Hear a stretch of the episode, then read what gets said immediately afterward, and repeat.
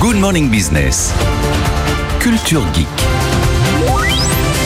Et Anthony Morel, je vous racontais ce matin avec émotion mes problèmes de sapin de Noël. J'ai très peur que mon sapin ne tienne pas jusqu'au 24 décembre. Vous avez une solution pour ça, une solution tech, bien sûr. Exactement, des super sapins de Noël. Et plus généralement, des super arbres. Grâce à la sélection et à la modification génétique, on peut faire des choses absolument incroyables. Et des chercheurs américains de l'Université de Caroline du Nord, eh bien, pensent avoir mis au point le sapin parfait. Plus grand, plus beau, plus résistant et qui pousse même dans la forme conique parfaite attendue par les consommateurs. Et l'un de ses gros avantages, bah, c'est qu'il perd pas ses aiguilles. Il a été conçu spécifiquement pour ça. Alors on a les sapins Norman qui sont censés être plus résistants, mais là, ça n'a rien à voir. C'est-à-dire que même au bout de plusieurs mois à température ambiante, Ah oui. il ne va perdre qu'un pour cent de ses aiguilles. On pourrait presque le garder pour le Noël d'après.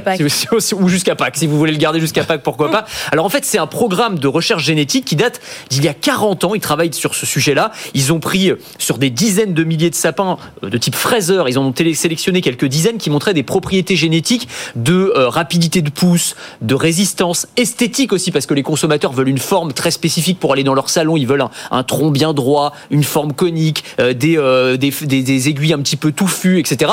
Et donc, en gros, à partir de cette sélection, eh bien, on arrive aujourd'hui à avoir un sapin qui s'approche de la perfection, en tout cas du point de vue du consommateur. Alors vous savez quand on dit qu'on a promis ce matin de faire notre propre COP, Oui. donc il va falloir contribuer. Donc ça c'est bien pour l'aspect commercial, l'aspect euh, Noël, mais est-ce que vous pouvez faire quelque chose pour le réchauffement climatique? Alors absolument, là aussi il y a des innovations très intéressantes qui sont en train d'arriver. Un autre super pouvoir qu'on pourrait donner aux arbres, c'est celui d'absorber plus de CO2. C'est ce que propose une start-up californienne qui s'appelle Living Carbon. Ils ont conçu des peupliers notamment, des peupliers génétiquement modifiés en y ajoutant des gènes d'autres végétaux, des plantes, des algues qui ont plusieurs propriétés extraordinaires. En fait, ces gènes vont permettre d'améliorer et d'accélérer le principe de photosynthèse. Le résultat, c'est qu'on Ah a oui. des arbres, un, qui poussent beaucoup plus vite, ça c'est intéressant, et qui absorbe plus de CO2 et qui absorbe plus de CO2, jusqu'à 30% de CO2 en plus. Donc c'est intéressant effectivement pour l'absorption. La pousse plus rapide, c'est intéressant pour lutter contre la déforestation, le phénomène des incendies. On fait repousser des arbres euh, très très rapidement. Il résiste aussi beaucoup mieux au pourrissement, ce qui limite la libération de CO2 euh, dans l'air.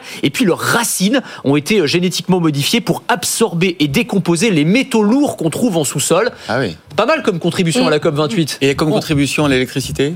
Alors Oui, parce que moi j'ai l'électricité- mes guirlandes, mais il y a peut-être mieux. alors oui, alors vous n'avez pas encore le sapin qui pousse avec les guirlandes dessus, mais encore que, peut-être que l'étape d'après, ce sera le sapin bioluminescent. Vous savez qu'il y a Ah. beaucoup d'innovations dans le domaine des végétaux capables de briller la nuit, comme le font les lucioles. Alors c'est des travaux du MIT qui datent d'il y a quelques années, qui ont été repris d'ailleurs par un certain nombre de startups, y compris français. Je crois qu'on en avait fait venir une dans la pépite. Aglaé, non Il y avait Aglaé, Ah oui, il y avait Woodlight, il y en a un certain nombre. Et là, le principe, c'est qu'on va injecter ou tremper les feuilles des végétaux dans ce qu'on appelle la luciférase, c'est-à-dire l'enzyme qui permet aux lucioles de briller la nuit.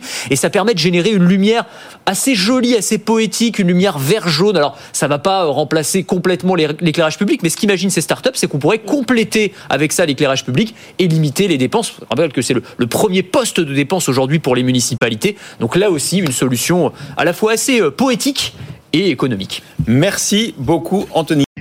Et si vous aimez la tech et l'innovation, je vous propose de me retrouver dans Le meilleur reste à venir. C'est le podcast qui veut vous donner envie de vivre en 2050, à retrouver sur le site de BFM Business et sur toutes les plateformes.